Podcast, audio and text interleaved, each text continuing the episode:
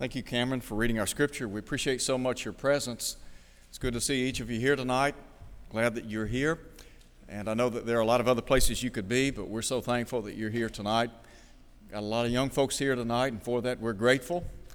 And we probably got one of the youngest, I guess, younger, one of the youngest little girls in our youth group now. Charlie Kate looks like she's pretty active in the youth group, and so we're glad to have her. And then I think about Zach's little baby. And you know, there's going to come a day and time when there are a lot of guys that are going to want to come to this church. You just keep having little girls, and I promise you, this place will be full. Tonight, I want us to look at Romans chapter 16. This afternoon, I had the opportunity to assist in conducting a funeral for a friend of mine who was a former elder at Cordova. And as I sat during a portion of that service, I thought about some of the things that were being said. A lot of great things that were said about this individual. He was a tremendous encourager, particularly to guys that tried to preach. And he was very good to me. And yet, in many respects, he was not well known. Not many people would know his name. And yet he found his niche and became a servant in the kingdom. So when it's all said and done, at some point in time, people will reflect upon our lives. What are they going to say? Ultimately, God knows the full story, doesn't He? God knows everything. And so, when it's all said and done, hopefully and prayerfully, what will be said of us is that we were faithful. Tonight, I want to talk about a lady. Typically, when we study characters in the Bible, whether it be the Old or New Testaments, we accentuate some of God's great servants, and specifically, I'm talking about male servants. But there were a lot, and there are a lot, of great female servants. Many ladies have literally been the backbone of a lot of congregations. Brother Billy knows what I'm talking about. Congregations that may be few in number, and yet there's always been this nucleus of Christian ladies that have held things together. Not a lot is known about this lady that I want to talk about tonight. Her name is Phoebe. And she was a member of the church in Cenchrea. Cenchrea was located east of the city of Corinth. It would have been west of Athens. Of course, Corinth and Athens, well known to many of us today. And yet she found a niche in that church, and I think did a lot of good. Interestingly, there's not a lot said about her, but what is said, I think, is remarkable. Let me just read for you what Paul says in writing in chapter 16, verses 1 and 2. I commend to you Phoebe, our sister, who is a servant of the church in Cenchrea, that you may receive her in the Lord in a manner worthy of the saints and assist her in whatever business she has need of you for indeed she has been a helper of many and, and of myself also. Let me just talk for a minute or two about, first and foremost, here was somebody that was a sister in the Lord, and not just in the Lord, but in the Lord's work. And as I think about the statement made by Paul here that she was a sister, of course, that reminds us of her relationship to God the Father. One of the great things about Scripture is it has a lot to say about the relationship that we forge with God through our obedience to the gospel. The Bible talks about how God has showered His love upon us. And as a result of our obedience to the gospel, we become His children. We are a part of His family. In 1 John chapter 3 at verse 1, John said, Behold, what manner of love the Father has bestowed on us that we should be called the children or the sons of God. Here was a lady that was a child of God. And she, like those of us that have obeyed the gospel, We are people of like precious faith.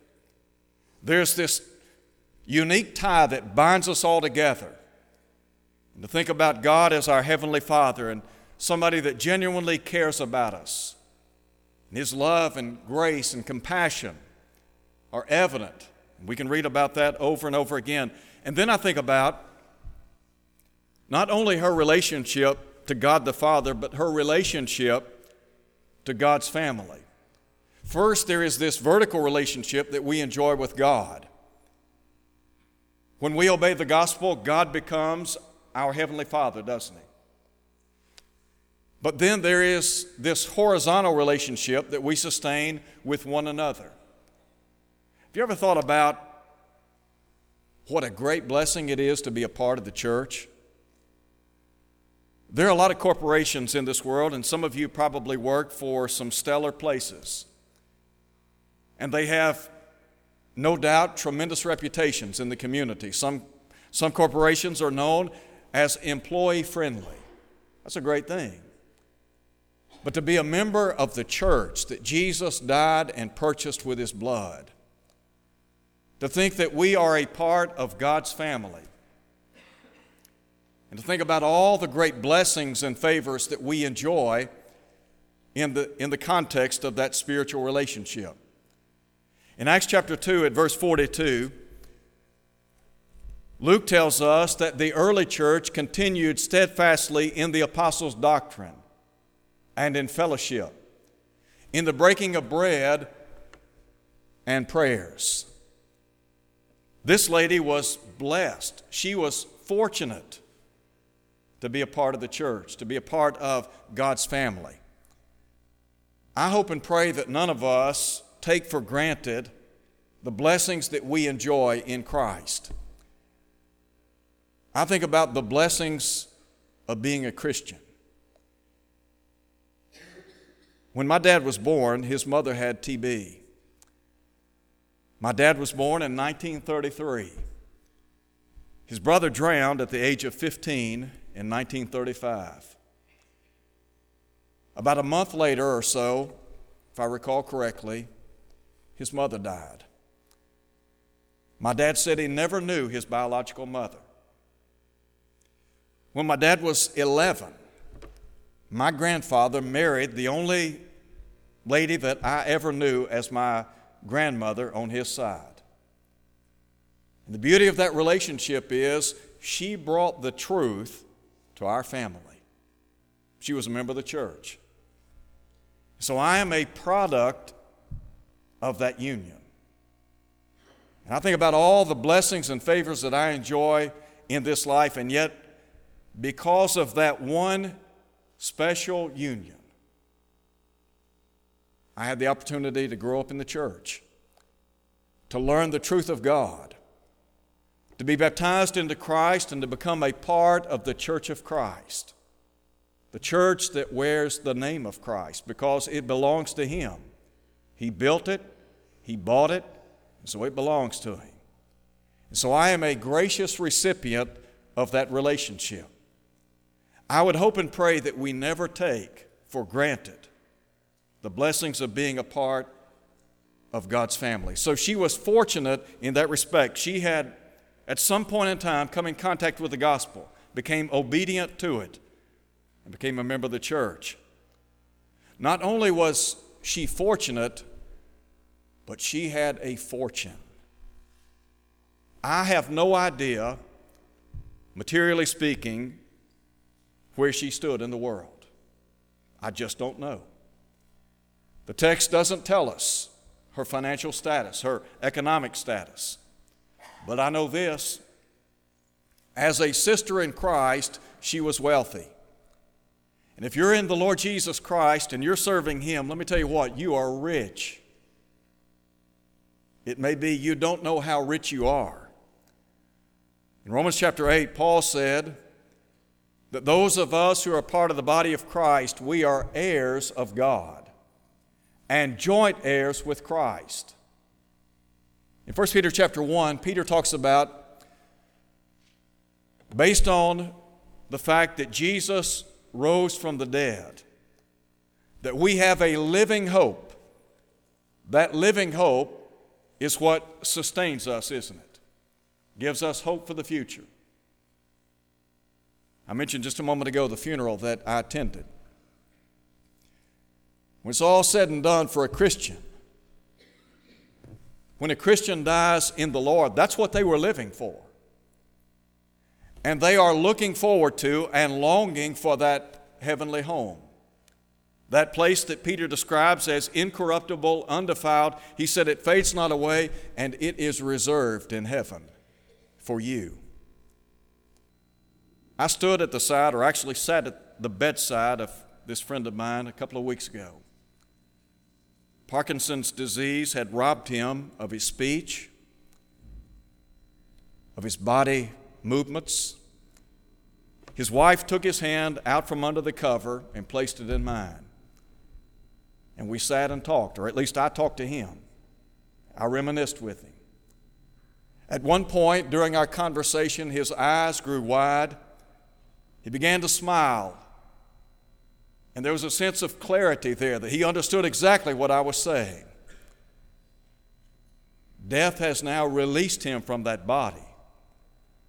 But because he was a child of God, and because he was living in hope of life eternal, he could go to a better place. As Paul said, to live is Christ, to die is gain. To depart and be with Christ is far better. So, to die in Christ, to be a child of God, what a blessing. To be a part of the family of God. So, first of all, she was a sister in the Lord, in the Lord's work. And then, secondly, she was a servant in the Lord. She was a servant in the Lord's work. Let me just talk for a minute or two about her position. Look again at Romans chapter 16, verse 1. I commend to you Phoebe, our sister, who is a servant of the church in Cenchrea. There might have been a lot of other things that Paul could have used to identify this lady. But he chose, under the guidance or superintendence of the Holy Spirit, first to identify her as a sister in the Lord. And then, secondly, he speaks of her being a servant in the Lord. She was a servant of the church. As a servant of God, we represent Christ, and not just Christ, but we also represent the church of Christ, don't we? So wherever we go, our calling card is we're a servant. We are a servant of the Lord. It may seem strange to you that Paul chose to identify her as a servant. But Jesus Christ, when He came to earth, what was His purpose? To serve, wasn't it? You remember the Apostle Paul would say in Philippians chapter 2 that Jesus took upon himself the form of a servant, being made in the likeness of men, and being found in fashion of, as a man, he humbled himself to the point of death.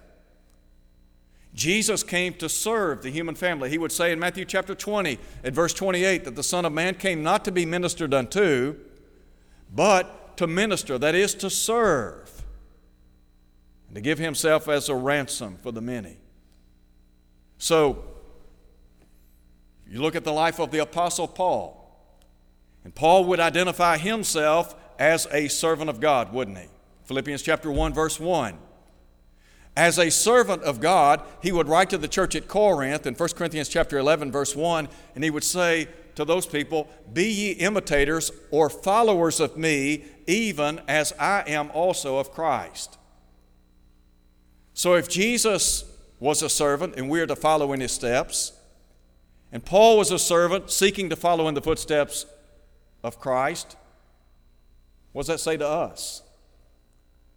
Paul here is writing to a Christian lady, and he is calling her a servant. You want to talk about a compliment. There might be a lot of things that are said about you, and there's some things that may be said that flatter you, but to be a servant. Now, typically, we think about a servant negatively speaking, it has a negative connotation in our world. And yet, from the perspective of Christianity, it has a positive connotation, doesn't it? It carries with it the idea of one who submits to the commands of another. For example, a servant master relationship. Jesus is the King of Kings, Lord of Lords, and we're servants. He was a servant, yes, but we submit to His will. It also carries with it the idea of being a waiter. For example, to wait tables, to serve food or drink. So, what does that say to us? It says that if we are servants of the Lord, then number one, we are submissive to His will, and number two, we're willing to do whatever it takes to advance His cause. Her position was that of a servant. Sometimes we talk about preachers. Look, preachers are servants, elders, great men, tremendous responsibility, but they are servants. Deacons, great men, but they are servants. Song leaders, again, great men, but they're servants. All of us are to be servants in the kingdom of God. Somebody said on one occasion with regard to titles in the church, he said, What we ought to do is hang the title and do the work. There's a lot to be said for that. It's an honor to serve as a preacher, an elder, a deacon, a song leader, whatever, to be a Bible class teacher, but to see ourselves as a servant let me tell you what, we have, we have outstanding members. And the reason we have outstanding members is because we have outstanding servants. I'm grateful for our eldership, great men, and they have great wives. I'm grateful for our deacons, for every member of this congregation. But when it comes to our position, it's not about necessarily about a position, it's about seeing ourselves as a servant. So, first, I'm reminded of her position and then her productivity. Look now at verse 2. Paul, in commending Phoebe, who was a servant of the church in Cenchrea, he said that you may receive her in the Lord in a manner worthy of the saints and assist her in whatever business she has need of you. Think about collectively those people, men and women, brothers and sisters in Christ, viewing themselves as servants, working together for common good. They're all working together, they're all joining hands, and they're all saying, Look, we have one primary goal. What's that goal? To advance the cause of Christ. It's a collective effort. The church is bigger than any one person. And yet, the church requires each and every person, whether young or old, rich or poor, black or white, educated, uneducated, whatever, we all have our niche, don't we? There's something that all of us can do, and we can work together. And one of the things that helps the church go forward in a positive way is if we have that mentality that, hey, we're here to serve. We're here to serve together. We're here to work together and do what we can. It's not about us getting the honor or the glory. It's not about somebody patting us on the back and talking about what a great person we are, but rather it's about us just trying to do the work of a servant. So, from the vantage point of productivity, he said, Assist her in whatever business she has need of you, for indeed she has been a helper of many and of myself also. So here's what Paul's saying. Not only was she an asset to other people within the church, but Paul said she was an asset to him. Could I ask you a question? Are you an asset to this congregation? I got a buddy of mine that I saw today. He and I have been friends for a long, long time. He went to Ole Miss, he's a CPA, and great guy, great personality. And he's always looked at things in many respects from the vantage point of assets and liabilities. Very shrewd guy. He has, as we would say, a green thumb, and it's not with plants, if you know what I mean. Very sharp. But he looks at things from the vantage point of assets and liabilities. How would you classify yourself? Would you say that you're an asset to the church here, or are you a liability? Think about that. Are you helping to build up the cause? Are you doing what you can to be a team player, to be a team member, to advance the cause? Or are you, as we would say, dead weight? Now, I don't say that to try to be mean spirited toward anyone.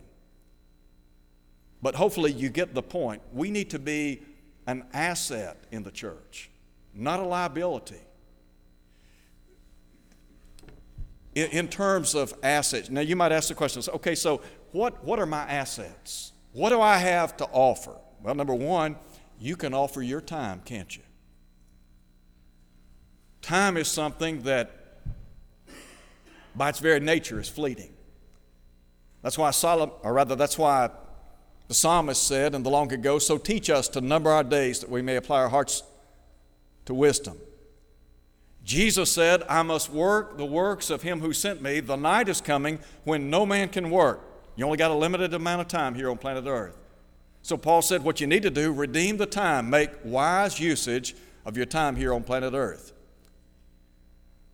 It may be that you don't have a lot of time, but I would suspect that you have a little bit of time to offer in the kingdom. Surely you can carve out a little bit of time to help the work of the church here. That's one asset that all of us, hopefully and prayerfully, have to offer. A second, our talents. We have a lot of talented people here. And sometimes we have talents that we have never uncovered, they remain hidden. You might have tremendous abilities in a certain area, but you've never launched out into the deep, so to speak, and tried to teach. But you know the Bible, you've got some time to study and prepare, and you could be a teacher. It's just one possibility. That's just one example. But think about the talents that you possess, those talents that are unique to you. I don't know what your talents may be, I know what some of your talents are. But you have some unique talents that can be used for the glory of God. Here's a lady that used her talents and her time for the advancement of the cause, didn't she? That's all we're asking. Would you give us a little bit of time and would you give us some of your talents? Not too much to ask of any person. There's a third thing that I would classify as an asset. This is something that all of us know a little bit about our treasures. That is our material possessions, our money. We can use our time for God, we can use our talents for God, and the treasures that we have. We give on the first day of the week for the purpose of doing what? Hopefully and prayerfully, lifting the name of Christ up in this community, and not just in this community, but around the country. There are two parts to the Great Commission there's the going and the sending. Not everybody can go, but we can send, can't we? Remember, Jesus said, Go therefore, make disciples of all the nations. I can't go to a foreign country. Maybe, maybe I need to restate that. I could go to a foreign country, but I choose not to go to a foreign country. Maybe that's the way I, maybe that's the way I ought to say it. Had a friend of mine said one time, he said, I don't go outside the continental United States for anybody. A lot of places I'd like to see, but in this day and time, I'm not so sure I want to. I want to have a target on my back, if you know what I mean. So, we may not all be able to go, but we can send. We can take the money that we make in corporate America, put that in the collection plate on the first day of the week, and in so doing, we are teaching the lost, strengthening members of the body of Christ. We're helping people, as Jesus talked about in Matthew chapter 25. Remember in Matthew chapter 25 when he said, I was hungry and you gave me something to eat, I was thirsty, you gave me something to drink. He said, I was naked, you clothed me, I was a stranger, you took me in, I was sick and in prison, you visited me. That's what it's about. So, using our time, our talents, our treasures in a productive way. This lady was productive. I don't know exactly what all she was doing, but I know one thing she was busy. I mentioned a moment ago that, by way of definition, a servant is somebody who waits tables. Had a boss one time, a friend of mine. We talked about our boss, the, the one that owned the company, and he said, Look, when you go by his office, the only thing he wants to see is your elbows.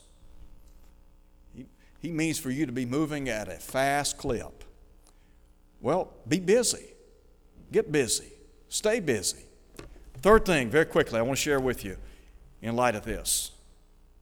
We're talking about her position, her productivity, and then her praise. Listen again to what Paul said that you may receive her in the Lord in a manner worthy of the saints and assist her in whatever business she has need of you, for indeed she has been a helper of many and of myself also. You think Paul ever forgot this lady by the name of Phoebe? I don't think he ever did. Many, many years ago in Proverbs 31, the writer said, speaking of that virtuous woman, a woman who fears the Lord, she shall be praised. This lady was worthy of praise. You know why? Because she was a servant of God. And she was doing what she could for the cause. What is it the Lord wants from you? What is it He wants from me? To just do our best. To do our best and to give our best. Are you giving your best? Are you putting forth the kind of effort that is noticed by the Lord? Now, it's one thing to talk about somebody and what they're doing and for us to praise one another, but it's something else for the Lord to praise us.